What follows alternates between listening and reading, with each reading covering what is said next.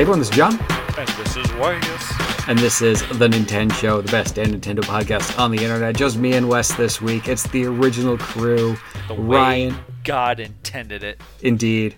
Uh, Ryan is not here. Uh, he's in Cincinnati. I was going to make something up real quick, but it would take too much explanation. We have enough to get into without making up stories about Ryan. You just said before we started recording you think you had something. I, I did, and I, I, you know, I did think that I had something. I was gonna like mention something about him like collecting his five million dollars from Mike Lindell, the My Pillow guy, but then I have to like get into all this backstory about politics that is just not interesting. So let's move on. you made a plan and immediately derailed. From I did. the plan. I- just completely abandoned it. It's And, like and I was, and I was, I'm trying to move on here, and you're not letting me. No, I'm not letting you go back. all right, all right. Let's. Let's go. Let's go. We got a lot to do. Um, So uh, this is going to be the official show for the month of February 2024. So we got some news and new releases to talk about, and then we'll we'll uh, peek forward into March to see what games are coming out then. And there was that Nintendo Direct, the Partner Direct, that was yesterday at time of recording here. Yes. That we both have seen. So we'll get into that, kind of incorporate that with the news and new announcements and stuff. But let's just jump into it. I have a couple of things. We've got some headlines to time capsule this podcast here. You ready, Wes? I'm. I am more than ready. So the former president of this country now owes half a billion dollars for being a fraud and a sex pest. Microsoft will continue to make Xboxes for some reason, um, and even has a few games coming to Switch that um, that we'll talk about because they were at this direct. Oh, okay. It's on the direct. Yeah. Which games? Okay. There are more episodes of Pokemon Concierge in production, which is great. That's a great show. I need to watch that. I haven't done that yet. And of I mean, they're course, short. You know. and of course, the big headline for this month is the partner direct. Um, any particular headline that you feel like we should get into, or should we just plow forward here? Like what particular thing with the direct? Because the direct's just games. No, with uh, with just uh, our little time capsule. There was like I did want to talk a little bit about the Microsoft thing because there was like a lot of much ado about nothing before they had their little uh, video. They called it a podcast thing where Little video. yeah, their their little little video where they said like, no, we're not going third party. We're gonna make Xboxes. Uh, but they did also say they're gonna like look at like games on like a, a case by case basis, essentially about like what they're gonna bring to other platforms. There was a lot of like speculation around the internet where like, okay, well, they're not gonna make Xboxes anymore, and they're gonna like put their games onto PlayStation and this and that, and you know, it turned out not to be the case. But we can dream. I'm just excited because I may get my Elder Scroll game Hmm. on PS5 now, It's possible. And uh, I will laugh maniacally at you because you kept telling me, no, no, no. I mean, there's there's a little bit over the past few weeks when you know before Microsoft made their official statement, where I was like, hey, you know, wouldn't it be fun if they went third party because that'd just be really fucking funny. Uh, but you know, they've spent, you know. 80 90 billion dollars on acquisitions of game studios like could you imagine being like the the executive at Microsoft who's having meetings with you know the the Xbox managers and executives being like how much money have we spent on making uh, on buying game studios and now you're going to put those games on other platforms? Like I, if I were a Microsoft executive, I'd be pissed. Like, why did we spend all this money if you're just going to put them somewhere else? What did we buy here? And of course, what you're buying with all these acquisitions is exclusivity. So I'm still, you know, d- despite the waffling that I've been doing over the past few weeks, I'm still sticking to like, hey, they bought these studios to have these games on their platform. They're not going to share. Yeah. Yeah, I mean, yeah, I, I got nothing to say with it really. Uh, it's, I don't know. But I, we'll I see. just want my, I just, I don't want to have to buy an Xbox for my Elder Scrolls Hmm. and my other Bethesda games. But at the same time, Bethesda's making games so slowly. Uh, who knows? Maybe they just won't make games anymore. I don't.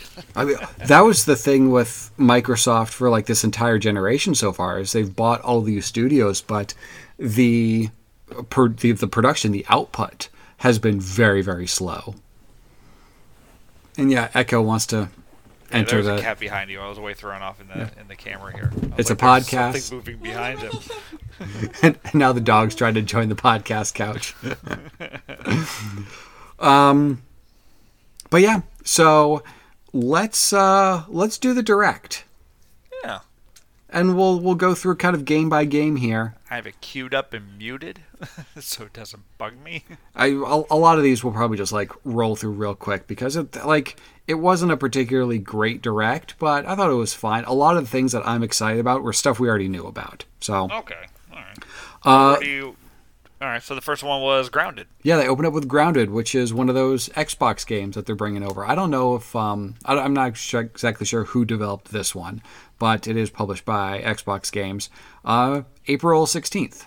Uh, my buddy Sam, I was talking with him earlier today. He really liked this one when he played it, but he's really into like those sort of survival games. Oh, is it already on Xbox and everything? This is an old Yeah, game. yeah, yeah. Yeah. This is a game. I'm not sure when it came out. I think with like, uh, within the past two years, I think is when it came Oh, out. But it is. It's like uh, a survival game. You're building your your base in this backyard. You've been shrunk down like that old movie, Honey, I Shrunk the Kids.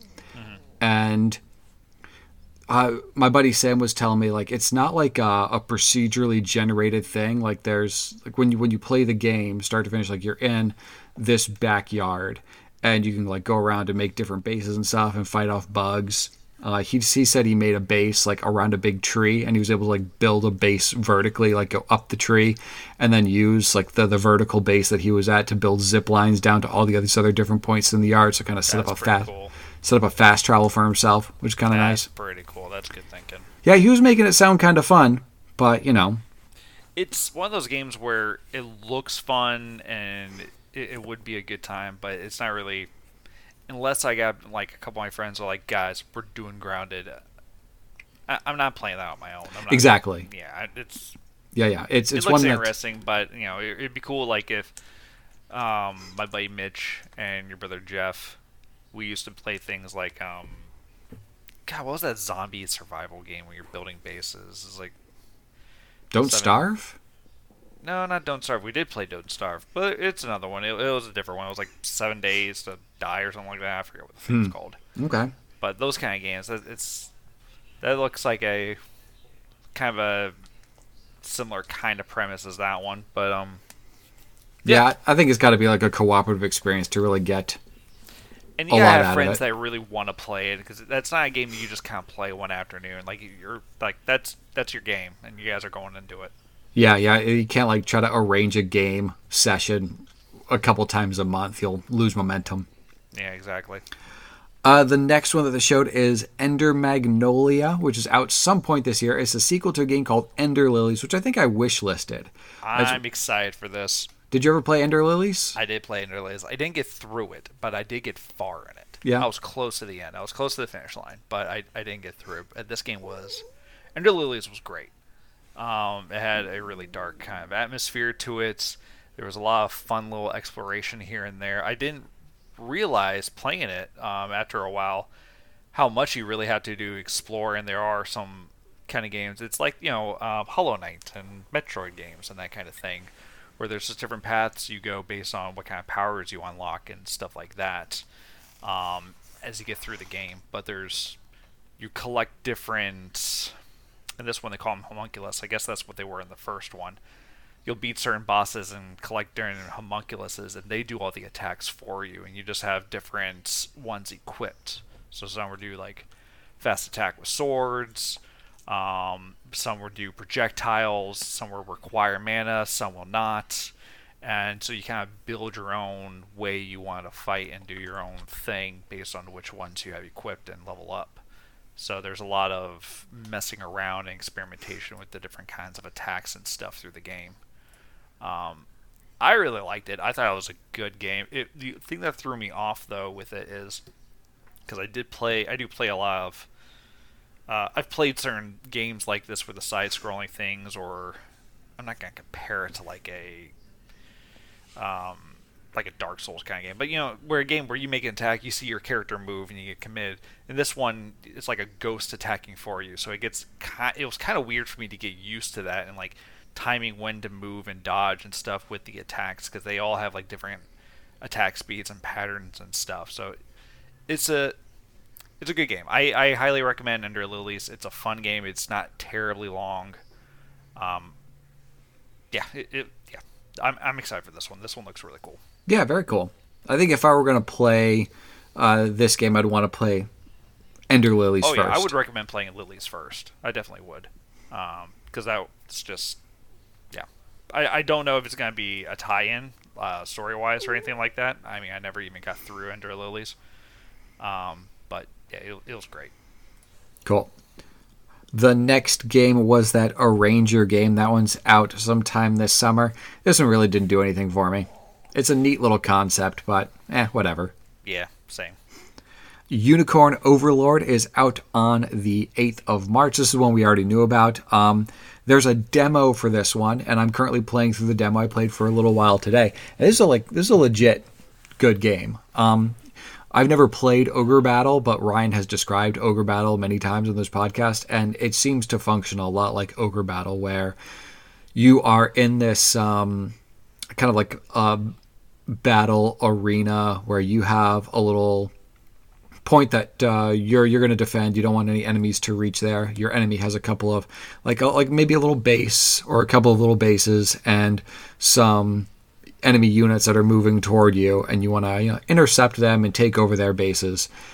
And uh, pretty pretty much like and it kind of works like a real-time strategy game where you you have your individual characters but then they're grouped together as a unit and a lot of the fun of the game seems to be building a cohesive balanced unit that's going to be you're going to serve this function for me whether it's you know absorbing a lot of damage or dealing a lot of damage or uh, i just got like a ranged unit and they function a little bit differently uh, as as a team um, but kind of like building this balanced army in order to most efficiently win these fights and really like the the sort of planning and management is the bulk of the gameplay. Like any sort of like like a tactical RPG, you're going to have your characters that level up. So I assume there's going to be benefits to having like a well balanced uh, army. There's equipment that you can put on them. There are different uh, skills that passive and active that they will learn. But once you get into the actual fights, all you're really doing is commanding the teams, the units, to move around to different places when you when the actual battle sequence initiates it's all automated and you can get really granular with it like hey there's this healer and i want you to use the healing spell when uh, someone drops below this percentage of hp a little bit like final fantasy uh, 12 but not nearly like as granular as as And that terrible. and, and yeah, not nearly as uninteresting as that because like you, they're the characters that I have so far are kind of locked to this class. Like, hey, you're a sword, uh, sword and shield unit. Uh, kind of like in, in Fire Emblem Turds, you're a mercenary, you're a general, you're a cavalier. Um, and there is like unit customization. I don't know how deep that's going to get. If like characters are going to like change jobs or anything, I'm not sure what the benefit would be to that at this point. Um, but uh, there's like a, a thief character who's high evasion. You put him in the front row to like draw aggro, but have high evasion, so like they're just going to swing and miss. And when uh, when your units get into fights with enemy units, um, everyone basically gets one uh, offensive action and a defensive action is basically how it works, and then that the the fight ends, and it will determine who won and who lost based on you know who who lost more HP. Sometimes you're just able to win the first time, but if like you win the fight and don't kill all the units, you still like enter a win state, and the enemy unit will get stunned, and there'll be like a timer um, when you get back to the world map for how long be before they can move again. So you could just like stun an enemy and then move on to the next thing. But the big advantage is uh, when you stun an enemy unit and then attack them again, you guarantee you get first strike on the next fight. So you could like have your quick units uh, on one team. You can have quick your your quick characters on one team, go in there and uh, just stun enemies, and then have your slower, more powerful units come in and sweep up when they've been stunned to guarantee you get your first hits. So there seems to be a lot, uh, really deep strategy that could potentially be going on here.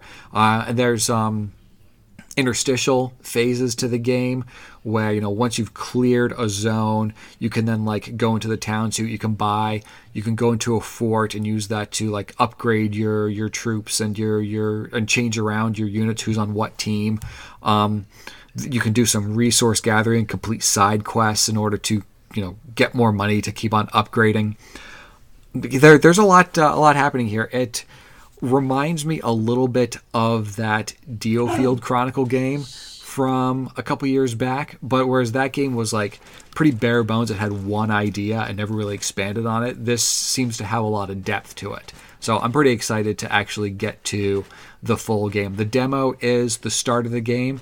I'm not sure where it ends, but it will be like uh, it'll be a situation where your save data will transfer over to the full game. So it's not like you're playing through a chunk of it and then having to start over or anything. It's like getting early access. This game does look really good, but mm-hmm. I, I'm I'm worried that I think it's going to be too meaty for me when it comes to like managing your different squads and keeping everybody leveled up and figuring out balancing and things like. I think it's gonna be like too much. So I'm sitting there like, oh dear God, I can't handle like I, I, feel like I'm staring at spreadsheets. Like I, I just can't do this. Like yeah, we'll see. That's what I'm worried about with this. But it we'll see. does look good. I am interested in this one. I don't have um, the ability yet to just kind of recruit rando units. Everyone that I've come across in the game that I've added to my army has been like characters that have some sort of involvement in the story. If I were to make a guess, I would suspect that you can, as long as you have the money, you can like recruit randos onto your team. And it'll probably be like some benefit that to, to that to you know padding out the roster. But i would guess that you'd be able to play the game start to finish with just like the core cast. I don't think that they'd be in a situation where like okay now i have to go and recruit someone to actually successfully make it to the next fight because that, that was the thing about Fire Emblem. I love Fire Emblem games, but when I'm in between missions, I had to like manage. All right, you have this sword on you. It's this week. Do I need to grab another sword? Let's grab that. All right, let's go to this character and do that. And like, the, like the, the the pre the homework I had to do in between missions to make sure I'm good to go to another one. That was the least interesting part in Fire Emblem to me. I was like, I just want to go and chop somebody's head off. That's all I want to do. You know where they they nailed it though was in Path of Radiance and Radiant Dawn. It was so easy. Like no, you're you're in your base. Assign your extra experience. If you need to re-equip, go do it, and then that was it. That was all you need to manage. Yep. When they started like doing base building and stuff like that, I was like, no, no, no, cut cut the fat. Just get to the. I mean, I'm I'm fine with that with Three Houses. Three Houses mm. was really good, and I was fine in there. Um, but well, yeah, three three houses. A lot of that down three houses eventually get into the rhythm of okay, I want to hit this spot, this spot, and this spot, uh, and talk to these characters um, and do these specific tasks rather than go and do everything. Mm. And then Three Houses also did get to the point like once you get to the time skip, it was like yeah, you're you know you can still go to the school and do some of these things, but it's not nearly going to be as like micromanagey. Yeah, man, they they they need to give us Path of Radiance and Radiant Dawn on Switch. Yep. Like they, God, they just need to give us a full remaster. Even I would love that. But even if it's just a port, I'm, I'm playing this sucker the second. Like, come on, you gave me Dokapon. Keep it coming. Keep yeah. it coming, Nintendo. You can do this. Path, Path of Radiance, Radiant Dawn. That's next. Just, Those are damn good games. Come on, they're fantastic. Why haven't you done this? Uh, next up, they showed Monster Hunter Stories. It's a port of the 3DS game coming out in the summer. I was interested in the second one, but I don't think I would backtrack and play this one. I'd want the more modern one first. Uh, it's worth a skip. Uh, they're they're really not that good games. Um, well, at least the one that I played, the the other Monster Hunter stories, because I did play through it. Um, but by the end of it, I was like, why am I still playing this? It just got to a point where I was so far in it, and I saw the ending. I was like, I might as well wrap this up. But it, it's it's it's not a good game. I, I, I would definitely not play this game again. And um, it's just the combat never really evolved. Hmm. It, it was just really the same thing over and over and over again. There wasn't a whole lot of you could do different kinds of strategies and get different things going on with different monsters and everything. Um, but it was one of those things where you couldn't get the really cool monsters or the really strong versions of them until after you beat the story, and so you're just kind of like still collecting monsters and doing stuff just for the sake of collecting monsters and doing stuff, and so you can Mm. like play online against people and stuff like that. So uh, that that's where the game got very grindy as well because in order to get the monsters you have to make go through runs and get eggs and then just keep hatching eggs over and over and over again um, in order to like get the right one with the right stats that you want and so like it, it just got and it's not a good game I, I don't like these games i'm not going back to it i like monster hunter but this i do not know why i beat this game i do not if you really want to try it john i got it you can play it Of all the games you haven't beaten, yeah, that's that's what blows my mind. There's so many great games that I've started to haven't been. Fire Emblem Engage. I hate the story, but dear God, the gameplay is so good. Um, Ender Lilies. I was just talking about Ender Lilies. I beat friggin' Monster Hunter stories. Like what? Tears of the Kingdom. Tears of the Kingdom. God. Dang it! What is wrong with me, John? There's what is wrong with me? Nothing. You're good. Ugh. You're doing great. Who hurt me, John? Um, Epic Mickey. They're they're remaking that Epic Mickey game from the Wii. That's weird. And they're- Was yeah, that good? Did you year. play that? I didn't play it. No, I don't care about Mickey. I mean, it looks interesting. I never actually watched gameplay It- of it, but it looks interesting. It does have a neat art style, sure. It's kind of got a little like exploration and puzzle solving, you know, making the ground and Yeah, I don't, know. I'm gonna watch some video. Maybe I I don't know. Okay. I never played this game. Okay. Eh, Hey, if you want to buy it, I support you. most likely won't. Yeah, I'm not gonna. I don't care. most likely won't.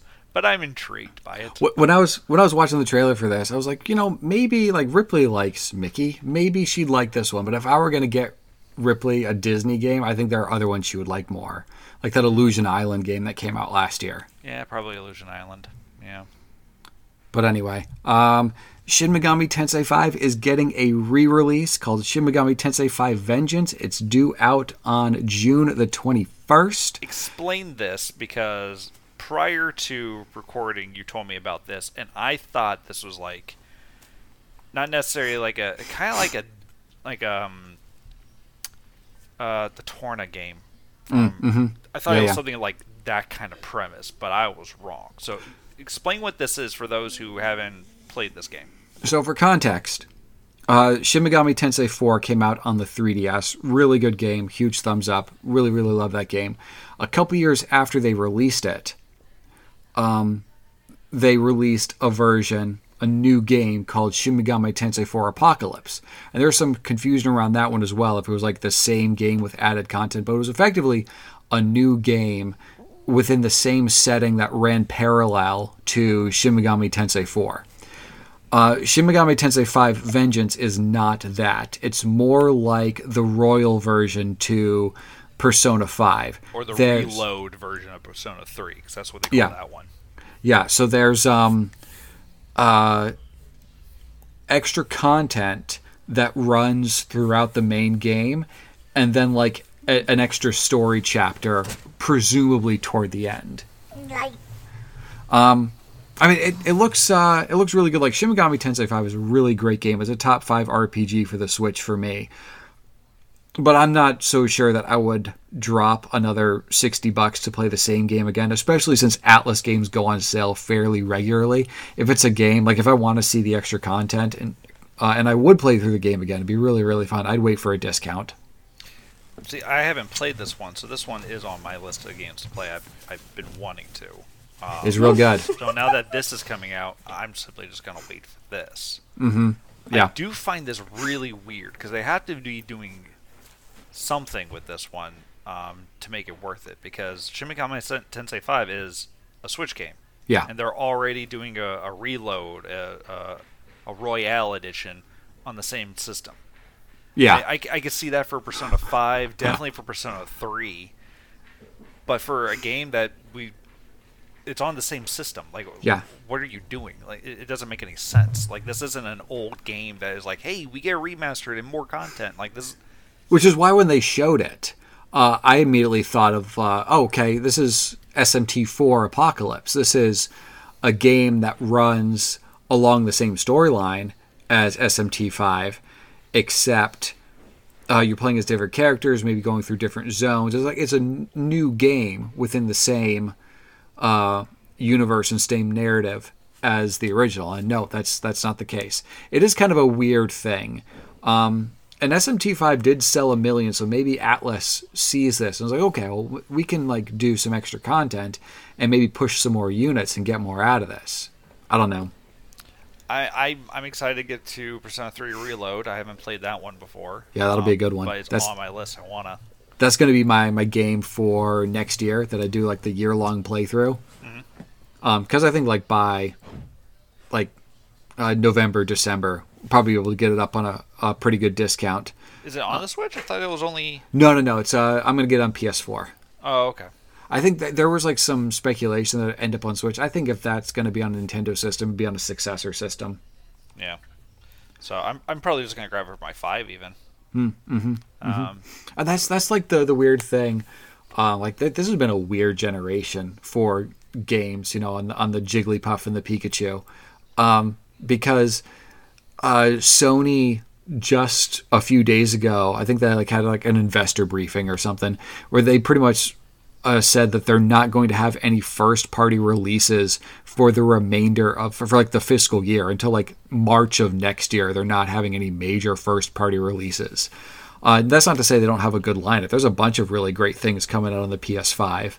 Uh, we just got the Persona 3, the Final Fantasy 7 uh, rebirth. Um, there's a, a game from Bandai Namco called Sand Land that looks really, really good. Like, there's a bunch of really cool things, um, but no major first party releases from Sony for like a year, and the uh, a lot of the things coming out to PS5 are still coming out on PS4, like the Persona 3 remake, like Sand Land. I think like the only games that I can think of that I want to play on a PS5 or that, that are PS5 exclusive are the next or, the Final Fantasy VII Rebirth.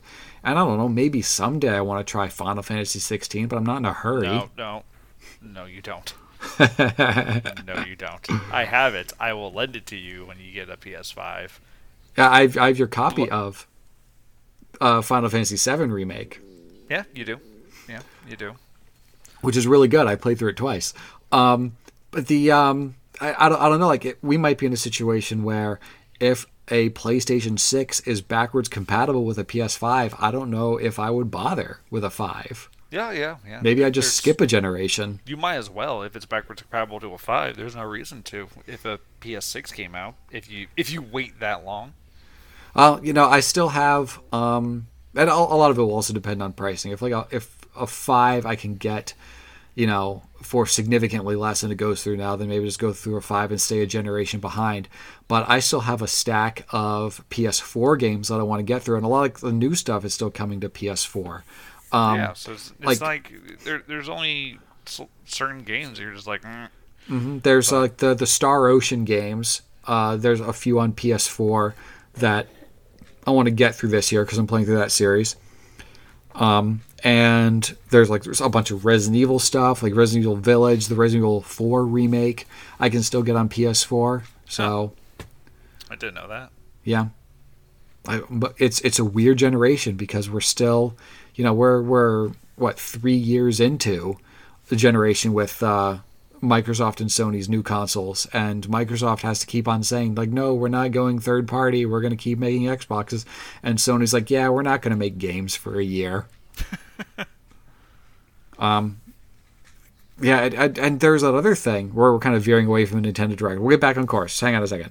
Um, there's that other thing, like someone from Sony said that like the PS5 is nearing the end of its life cycle. Like, what are you talking about? Is this like a hint at like a, a pro console coming at some point, or they really think that three years into the life cycle of this console that they're done with it? Because that would be insane. Yeah, that'd be absolutely nuts. Yeah, console life cycles are supposed to be getting longer, not shorter. Yeah, that'd be absolutely insane if they're just like, nope, let's PS6, let's go. Like, It's like, especially like at the first two years of the PS5, you couldn't get one. Mm-hmm. Like they're they're just now like available for people to buy if they want one, and they're they're like, no, we're not gonna do this anymore. Like, what what are you talking about? Now there there has to be like somebody misspoke or it got misreported or they're hinting at like a console revision rather than a new console. I can see a PS5 Pro coming out. I mean, they did the PS5 Slims. They came out with those, Mm. um, which Yeah. I'm sad And then I Sony- don't have that because the PS5 is gigantic. It takes up so much of my. thing's huge. And Sony is much more amenable to those sort of like mid-generation console refreshes than like Nintendo. Nintendo's only done it once with like the new 3DS. Otherwise, they're like, no, this is the console and this is what it is for the life cycle. Um, but yeah, SMT5, really great game. Yeah, I'm excited to play it. I mean, that, I'm definitely grabbing this version whenever it comes out Um, because I been wanting June to play this. 21st. June 21st. All right. Uh, the Star Wars Battlefront collection is coming to Switch on March 14th. I never cared about those games, team. Moving on. Uh, South Park Snow Day. I feel like this game comes up all the time, but I'm not any more interested in it now than I was before. I'll play it at some point, but yeah, Okay. I'm not like rushing to it or anything like that. It looks interesting. It's they keep like changing the, how the game is because the first um, South Park was just a straight up um, turn taking RPG, and the other one was also a turn taking RPG, except you had grids and positioning that you can do a little bit. And this just looks like a straight up action RPG with hack and slash and crap. Yep. So it's cool that they they do that. Um, there's a Sword Art Online game at some point this year, as well as Gundam Breaker 4. I don't care. Do you care? I'm gonna look at Gundam Breaker, but Okay. because I'm a big Gundam fan. But damn, Um, oh, this is, the next one's nonsense. Dear God. the new Monkey Ball. Oh, I knew it was gonna come eventually. Monkey Ball Banana Rumble out on June the 25th. I don't know why. I just hate these games. I played them once when I was younger, but for some reason I have just a random, unreasonable hatred to this game. Uh, we're a pro Monkey Ball podcast. I need to. All right, well, I guess this is my last show with you guys. no, I'm not buying this game. I don't care about Monkey Ball. I think like uh, Monkey Ball is probably very very fun to the people who like it. I'm, uh, I, I can't bring myself to care about it. The next game though blew my mind. Oh, World of Gert, World of Goo too. yeah, World of Gert. World, World of Goo. I never thought we would ever see a World of Goo too. Like, this is bizarre to me that they. Yeah, why not? Let's just do this. This is an old Wii game. Let's do a sequel. Like, Well, this is one that um, it was actually announced a few months ago that Tomorrow Corporation was doing another one, but I don't think we had seen much of it to this point. And it would have been cool if like it actually was announced, announced. And I guess to some people, like you included, this was like the official announcement because there wasn't a whole lot of like fanfare or information about it before. But yeah, uh, out on May 23rd. We're like two months, sorry, three months away from this game coming out. this is absolutely nuts that they just did another World of Goo. I, I Yeah. played a little bit of this. You played a lot of it. You got through the game, right? Yeah, I finished it, and there's like some some points where it was really really tough because you do have to like think about uh, the the actual construction, like making things that are stable. And it looks like they're adding a lot of things, like different types of, of goo, the goo that'll like stick together differently from just like the, the the rigid structures that you're building. It looks really good. You care about Fantasy Life I?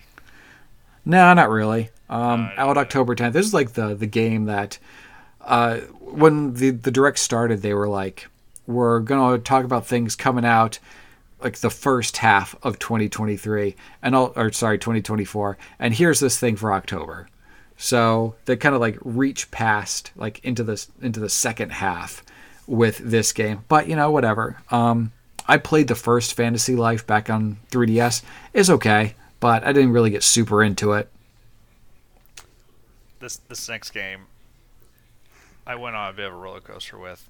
Oh, this this next game I like had marked down like this is Wes's game right I, here. I I was whole. I, I, I was like, this looks really dumb, and then they're like, this Souls like game. I was like, this is not a Souls like game. I started watching it. and I was like, this really isn't a Souls like game, but it is growing on me. Like as the trailer progressed, like I felt like we grew, the the game and I as as our relationship, our bond. Yeah, they're they're like highs and lows. the trailer. Yeah, like we we saw some tough times.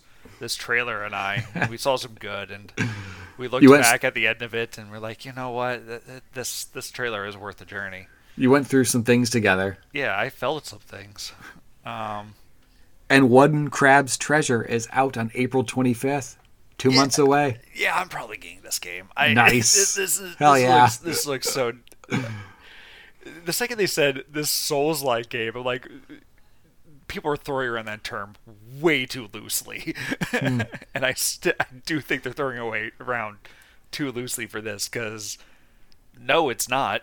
but I mean, I think that the term Souls like now just means it's an action game where you have to dodge or parry in Yeah. correct timing, yeah, which is, is like a really broad uh, like gameplay mechanic to like get so narrowed down as like, no, it's a Souls like. they, they made it really broad. It, it just, uh, yeah, Like any any game where you jump is now a Mario like. any game with an extensive map that you have to go back and forth with that's 2D is a Metroidvania. I mean, I I do like I do like maps. That's well documented. All right, so this game you are a crab, and Yeah. you're going through different shells, and the different shells give you different powers and defenses and different. which is such a it's a, such a funny way of like bestowing power like you're you're a crab whose shell got stolen and then if you like uh, uh, put on a thimble you do different things it, you're, it's hack and slash and dodging around and I don't know. It looks so goofy and stupid. I'm on board. I, it, it, gets a little prong fork, just two prong forking. He's all excited. He's like, "Let's go stab somebody." I'm like, "You got it, buddy. Let's go get him." yeah you really want to lead that crab to victory Yeah, I'm rooting for him. i'm looking for the i'm looking forward to the spongebob dlc but yeah i think i think it looks like a cool game Yeah, this is great. I mean, I'm excited for this one. That's on the list. Um, that Suika game is getting some DLC. Well, got some DLC yesterday. Dropped uh, right after the direct. Um, th- this is like uh, a game, uh, a puzzle matching game where you drop fruit. Like I've heard a lot about this game on other Nintendo podcasts. None of us really got into it, but there are a lot of people that really got into this little puzzle game. Um, and it's like three bucks. I might check it out someday. Oh, this Penny's Big Breakaway thing. Oh, I did skip Penny's Big Breakaway. Good point. Okay, No. I, I was confused there. Um, Penny's Big Breakaway is another one that released right after the direct, and that's one that uh, I will hopefully be picking up maybe over the weekend and starting because it reminds me of iNinja. oh, that's a very good point. It does kind of have I Ninja like. With like Oh. uh, how how the the ninja will like uses uh, the his kunai to like fling around, uh, especially like when you're doing like half pipes and stuff in iNinja, like you're doing wall runs and stuff. I, I'm not gonna lie to you. You may have just sold me that game by that right there. Th- I mean, this I- reminds me of iNinja's- I Ninja. I'm like, oh my god, you're right. it's an it all time classic. It's oh god. Just, whoever's listening, just give us I Ninja again. I don't. I think that was published by Namco. I'm not sure who developed though. oh gosh, that that game was so good. I wish I still had a way to play it. I don't know what happened to my copy. Did you have it on PS2? I think I had it on PS2. Yeah, yeah, yeah. I definitely had it on PS2. I, I just don't know what co- happened to my copy. If I could find that, I would dust off a PS2 and play through that game again. It was so good. Um, but yeah, this definitely does give me iNinja vibes, and with the way that you're just moving around, and it looks like a lot of these bosses have different ways that you beat them and different mechanics to them. Mm-hmm. Oh, Yeah, okay, okay. You you may have just sold me this game. I think it's pretty good. John, Um, you should sell games for a living. 'cause, uh, you, c- It was like, hey, like well, only to really specific people. Cause like, hey, do you remember iNinja? Like, no, nobody besides us remembers I iNinja. He's so Um, furious. That Pepper Grinder game got a release date March 28th, and there's a demo for that one as well. I have not tried the demo yet, but I have it downloaded, so I'll be able to report back on that one maybe over the mini show. Yeah, but this game like, looked interesting, but I wasn't playing on it. But since there's a demo, I'll try the demo at least.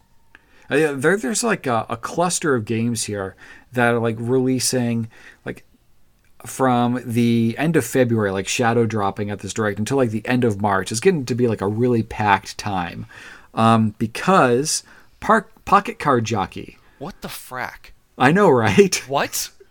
On Pocket Earth? Card Jockey. They remade Pocket Card Jockey and released it uh, right after this direct. Th- What is happening here that we get Pocket? Why?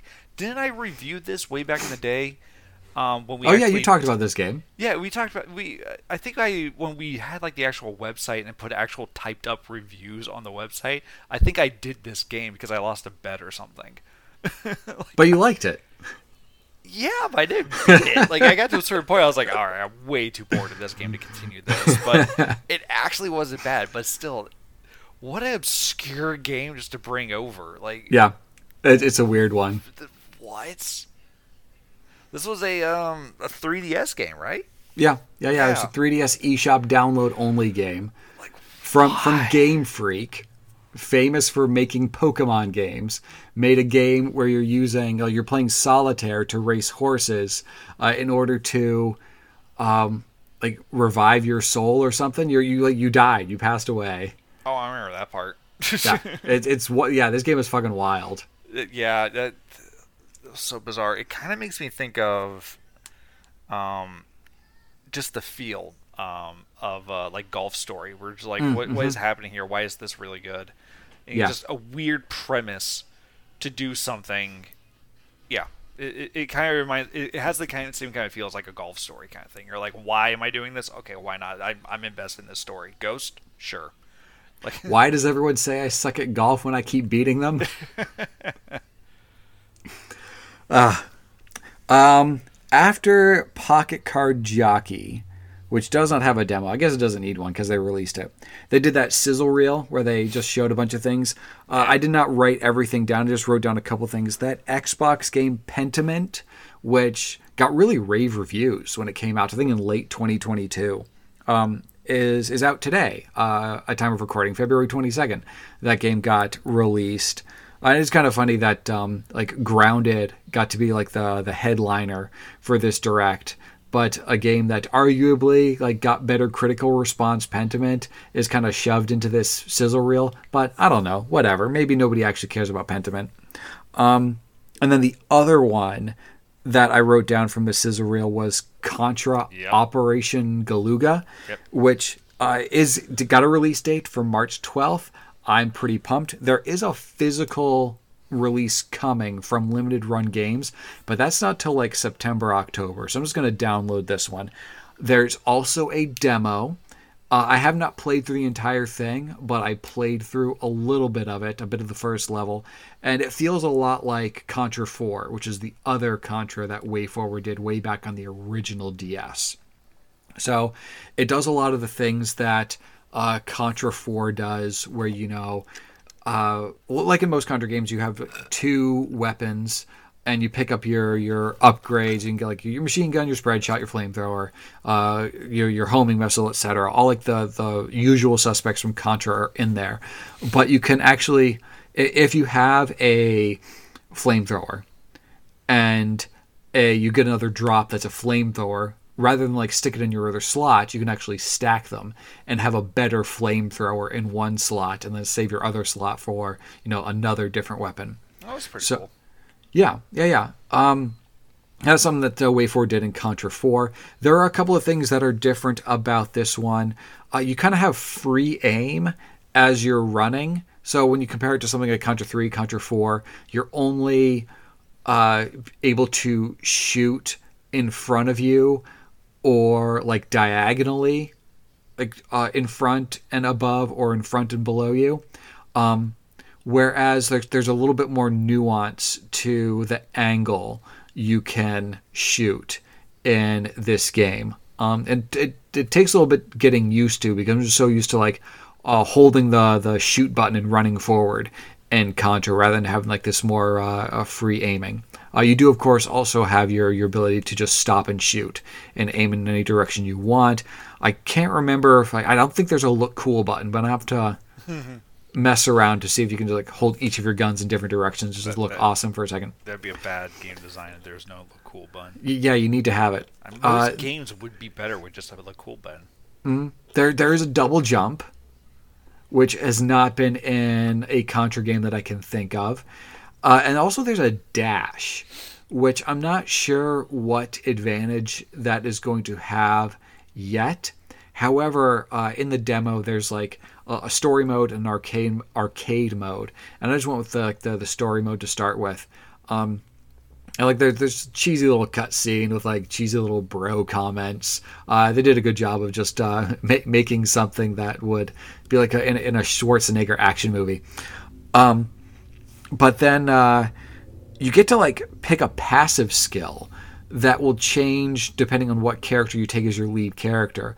The guy I was playing, I was playing as Bill, and the passives I could pick from one was like he didn't lose his power up when he died, so you could keep your you keep your gun, and the other one, um, it did have something to do with a dash. I think like negated damage when you were in your dash, or like did some melee damage when you were doing your dash.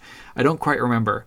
Uh, so I'll have to play through again and get the facts straight. But then also, like, you can pick like a couple of different modes. You can pick like a mode where you actually have like a health bar, you die in three hits, or you can do like a, a one hit you're dead mode. So uh, it looks like they're going to uh, do a pretty good job with this game. Um, I'm much more optimistic about this one than I was about Rogue Corps, which was a very disappointing game. Hmm. But it, it seems like I, I won't be as disappointed in this one. And then to close out the show, they showed a bunch of games from Rare that they're putting on the Switch Online. They actually uh, released those the day of. Any of those good to you? Because I don't care about any of them. No, not really. No. I don't particularly care. I think like uh, I might fire up Battle Toads because I have the Super Nintendo.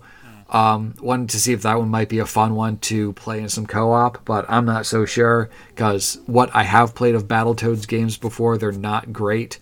And like the N64 one that a lot of people got excited about, Blast Corps's Blast Corps, um, that's one that we I played for the retro show a few years ago, and it was one that's it's an interesting idea for the N64, but I wasn't super impressed by it playing it, you know, 21 years after it released. I have no nostalgia for Blast Corps, so I didn't particularly care for it. I don't care about any of these. Nor do I care about the last game. Oh no, not Endless Ocean. Oh, I, I don't care.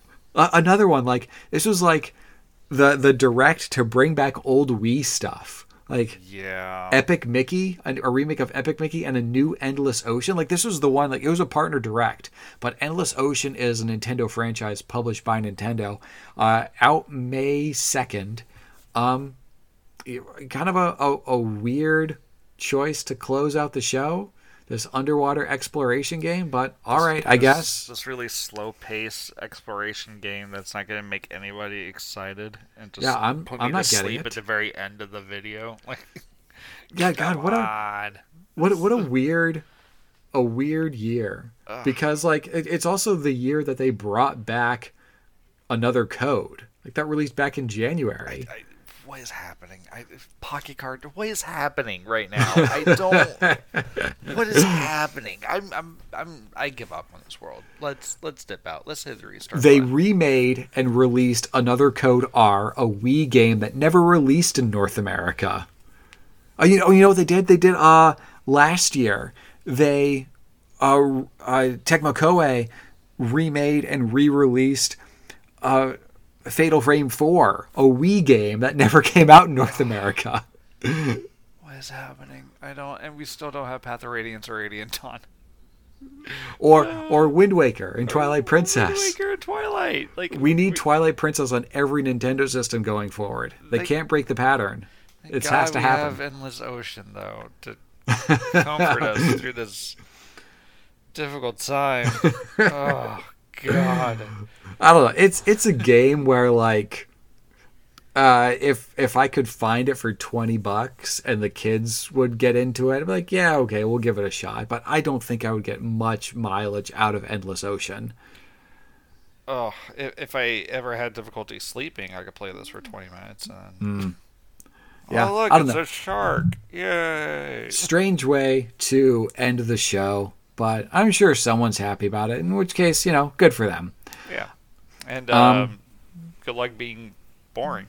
Uh, and, and there's like this direct overall, there were a bunch of things that I'm interested in, like uh, Ender Magnolia, Unicorn Overlord, SMT5, World of Goo, Penny's Big Breakaway, Pepper Grinder, Pocket, Pocket Card Jockey. I'll try at some point. Yeah, they got Contra, the, the crab, another another crab's treasure.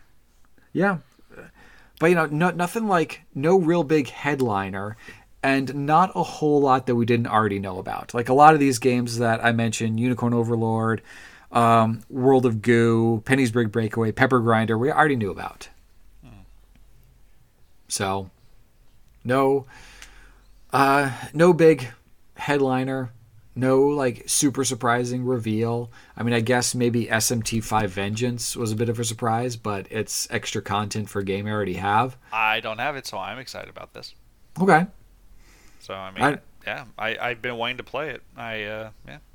It sounds like you're a little bit more positive on this, Derek, than I am outside of no, Endless Ocean. No, no, I, I mean, I don't think it should be a thing. SMT five Vengeance. I think this is dumb and mean, bit of a cash grab. Yeah, mean to the fans of the series because, like, hey, you know, you just spent sixty bucks, now you have to spend it again in order to just play it again with more stuff. Like that's if they release this as a DLC add-on kind of thing, mm. I can understand that. But like a full release of a of the same game with new stuff in it on this that, that came out on the same console. Like th- this is I, I don't want to reward it, but at the same time I do want to play this game.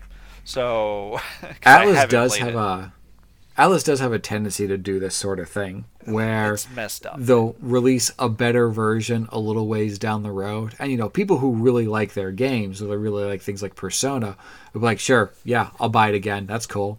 Um, but you know, may- maybe like you're saying, like maybe they shouldn't do that sort of thing. Maybe they should like, hey, we made extra content for this game, like like Monolith Soft does. Like, hey, here's Torna the Golden Country. You could just buy it separately if you want, or it's uh, extra content for the game that already exists. Exactly. Just release it as DLC. Don't don't do this dick move and be like, hey, now you gotta rebuy your game again to get the other new stuff we had. That's that's, not cool. I, if it was Persona Five uh, Royal or Persona 3 Reload, that makes sense. They're old games on older consoles, and they remaster them, they clean them up a little bit, and they improve the quality of life improvement to the actual games.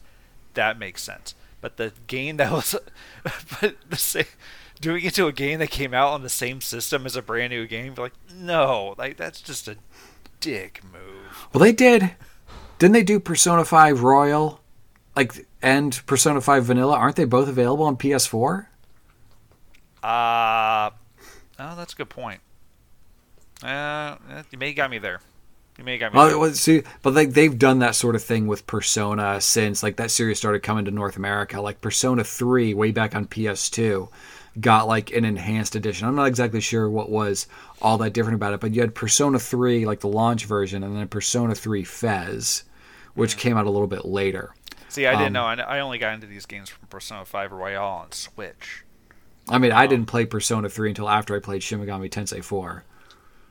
So I'm not like super super familiar with like the Persona series. If it, if it, if there is a console separation, at hmm. least one, at least I'll give you one console separation. I'll be kind.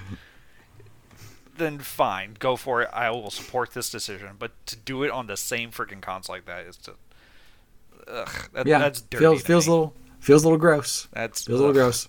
But I'm gonna reward it because I haven't played it at all yet. So it's new to you. Yeah, it's new to me. Um, anything else about this direct that we need to address? Nope, nope. I'm ready to get some crabs. Oh yeah, ready to get crabs. Um, we've been going for a little while here, so let's just keep things moving. There's there's one other new game announcement for the month that I thought was worth mentioning. Uh, Ys 9 Nordics was announced for Switch. It's coming fall of this year, and Ys is an RPG series, an action RPG series that we've now seen. This will be the third entry on Switch. That's that uh, Y game, right? It's just like yes, Y with an S. yeah, yeah, and it's pronounced East, and it's a long running like action RPG uh, series from like got way back on like the, the the original Famicom in Japan. I don't think it's released in North America on the NES, but I might be wrong about that. But Uh, it's cool that these are like coming to Nintendo systems. Um, and it's like a series that I've always wanted to try to get into, but anytime they would release one of these games, there's always too many other things coming out around them. Like uh, Ys 8, Ys 9, there were too many other things around those games where I wasn't able to get to them. I don't know. Maybe if um, the the release on the second half of the year for the Switch is a little bit slower, maybe I'll give it a shot. We'll see. What's the one coming to the Switch this year in the fall? 10. Ys 10. Okay, yeah, because I'm seeing 9 on here Mhm, um, already yeah. out and stuff. So 10's coming out. Okay. Yeah, yeah. Uh, let's move over to some new releases out February 2024. Um, a lot of things we already mentioned on the previous show, not a whole lot changed around. There's a game that released on February the 6th called Alisa. And our buddy Kevin in the Discord group recommended this one. I haven't tried it yet, but I stuck it on the wish list because it's like a old school Resident Evil style survival horror. It looks really interesting, and I, I'm hoping to be able to get to that at some point. But you know, there's a lot of things coming out, so might not be anytime soon. And of course, the, the Tomb Raider remaster was out the 14th. Made of the Dead Game of the Year material was out on the 15th. Uh, Mario vs. Donkey Kong out on the 16th, and I'm almost done with that one. Um, I've been playing through a lot of it with the kids. They kind of tapped out uh, after the first like uh, we, we got through about like 50% of the game all in co-op and then they really kind of seemed to, to lose interest um, and yeah it's it's okay i don't think there's anything you know to, to write home about Oof, but I'm as, rushing to the store now, John. I know you hear it's a lot like i ninja um, Oh, I'm getting. Say no more. so uh, we've we've all played the original Donkey Kong for the arcade here. No. Um, it, it's a continuation of that sort of style of game. There was also a Donkey Kong game on the Game Boy, and I think we might have talked about it way back on a retro show. It's called Donkey Kong 94, where like at the start of the game on the Game Boy, you played through like the four core levels of the original arcade Donkey Kong that they remade for the Game Boy. And then the game opens up and turns into like this this puzzle platformer kind of thing where it takes things from the original Donkey Kong, which is basic mechanics of climbing up a ladder, jumping over barrels, grabbing a hammer to smash through things, and kind of expands those mechanics out to these more like puzzle style levels. And Mario versus Donkey Kong continues that sort of evolution. It gives you a few more mechanics and a few more little side objectives, like a little collectibles in every level. But essentially, um, is just a continuation of the evolution of the original arcade Donkey Kong, which is interesting. It's cool that they tried to keep this sort of style of gameplay going after you know Mario turned into what Mario currently is, which is uh, a side-scrolling, uh, running platformer, uh, less puzzly than you might think of like the original Donkey Kong as being. Um, with with that said, like they they do some fun things. Um, this is these are all like very brisk, very brief levels. You could run through the entire game in like maybe four or five hours. It is really brisk. If you're trying to collect everything, you might get a few more minutes out of it. Um, I'm nearing the end, and I think I probably put like five hours into it total so far. They did add more content from the original version for the Game Boy Advance, so it's cool that they did that. Um, and then like some of like the later level stuff. I'm like in uh, the the eighth world area, uh, which is one of the new ones that they added in. Like it gets fairly complex, but there are things about the game like the the the way that your like Mario moves, it's like a little bit slower than I'm used to Mario moving. So sort of like uh, the, the reflex jumping that you have to do is a little bit off from what I'm used to Mario being able to do.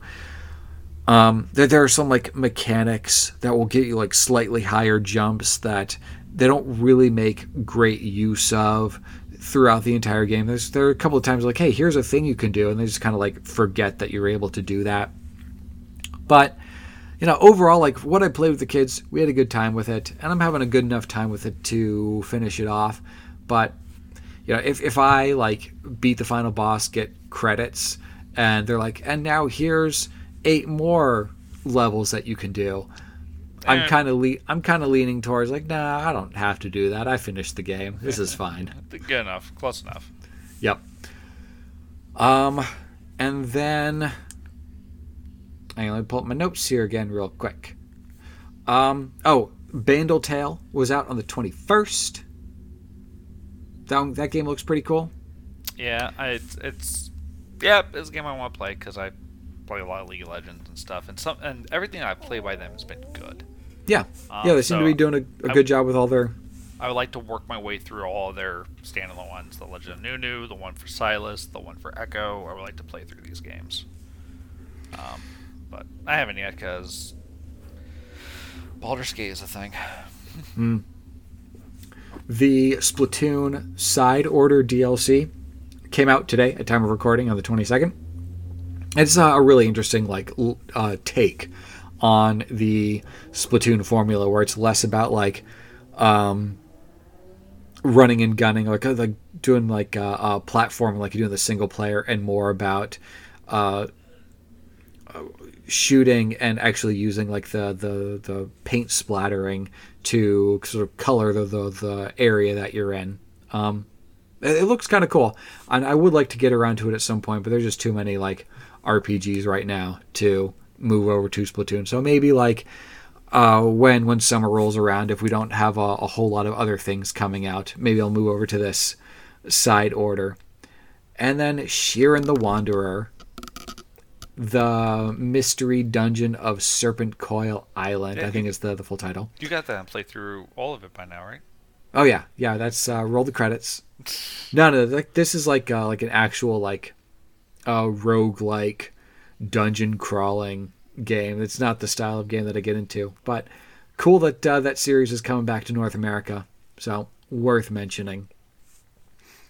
And then real quick to close it out here, uh, there's a few more games coming out in March aside from the ones we already mentioned. We talked about Unicorn Overlord, Contra. Um, uh, though those other games that we mentioned in the direct. Uh, MLB The Show 24 is coming to Switch on the 15th, so you can play some baseball. Uh, you, if, if you're going to play this game, listener, you should play as either like the Dodgers, because they're basically the fucking all star team if you want easy mode, um, or the Kansas City Royals because here's my my prediction for the baseball season. I think the Royals are going to be sneaky good. I think they're going to be a good team, and that they got a good chance of going to the playoffs. Okay. Hot take Um, from Jon. Princess Peach Showtime is out on the 22nd. They dropped a new trailer before the Oh, direct. that's today. It's out already. Uh, no, March 22nd. Oh, 22nd. March 22nd. I was about to say Yeah, yeah, yeah. today. It's out. Yeah, yeah. Um, they uh, they dropped a trailer a few days before the direct where they showed new transformations. There was like Mermaid Peach and Figure Skater Peach and Peach that looks like Joker from Persona Five. So they're they're really going hog with all the different costumes in this game, and we're not really like they haven't actually shared information with how this game is going to work. What I kind of suspect is that it will be like here's the the zone that you're in and in this zone you're going to play as sword fighter peach. Um, and then you'll move into another zone like okay you now you're in this zone and in this zone you're going to play as power ranger peach. They call her mighty peach when she's in power ranger mode. And it'll it'll kind of like go it'll be like level based like that rather than having all of these transformations available to you at one time. It'll be more like no no no here here's where you are ninja peach and you will do things that a ninja does and then you will end that section and then move on which i think would be totally fine i don't know that this game will have any sort of co-op but i think that ripley will like this one so this might be one where we trade off the controller and then we already mentioned as we always do in this podcast, South Park Snow Day. We can't seem to get away from that game. And that is out on the 26th. So, I'm pumped. Are you pumped? We're going to play Princess Peach and Contra. What a duo. I'm not playing either of those games. yes, you are. See, oh, but Wes, Contra has four player co op. You have no excuse this time. Oh no, I'm playing. I'll play with you guys, but You're not playing it by they yourself. are not that's, getting. that's, They are not getting my money. that's fair enough. Um, but yeah, that'll be a month. And next up is the retro show. We'll do a retro show for February, even though we'll probably drop that one in March. It's okay. Don't worry about it. Drop that Um, one. Oh, we're probably. Oh, okay. Yeah, because I think like our next you're about to say yeah, no more met- retros after this month. We're we're gonna drop it in March. We're not gonna do it. that, that's how we lose Ryan forever. I know, right? like now we're not doing retro. Sorry, show Ryan, you weren't here to cast your vote on whether or not to keep the retro show. So we're turning the retro show into the Fire Emblem and Xenoblade show. Oh, such a good show. Like he's gonna be like uh, tortured when Path of Radiance comes up in a retro show. Uh, do we have a way to play it? You have a working Wii, right? I have a, you have a working uh, GameCube, and uh, yeah, the the Wii still works, but like Radiant Dawn is gonna be a while before we get to that one. That's a fair point. But man, Path of Radiance, you let me know. I'm coming over for that gameplay. God, that must have been like, uh, there there wasn't a good way of keeping track of how much time you put into a game on the GameCube, but I must have put like 400 hours in that game. I ran through it over and over again. It was so good. But yeah, But yeah, you you you let me know when that comes up. We're we're gonna play through this game. uh, 2004, I think. Oh, Yeah, we're in so three, we're still right? yeah, Okay. so we're still a little ways away. All right. Oh, the game's so good. Nintendo, you you hear us? You listen to this podcast. You gave me Dokapon. Next is Path of Radiance and or Radiant Dawn. Yeah, that's that's going to be the big holiday game. That's gotta be it. That's Well, gotta, it's, it's going to be like one of the November releases. It'll have like Fire Emblem and something else, but the Fire Emblem will be uh, a Path of Radiance and Radiant Dawn dual pack. oh my gosh. Oh, oh and I Ninja. All right. We're calling our shot now. um, but that's it. End of podcast. We're done. So long.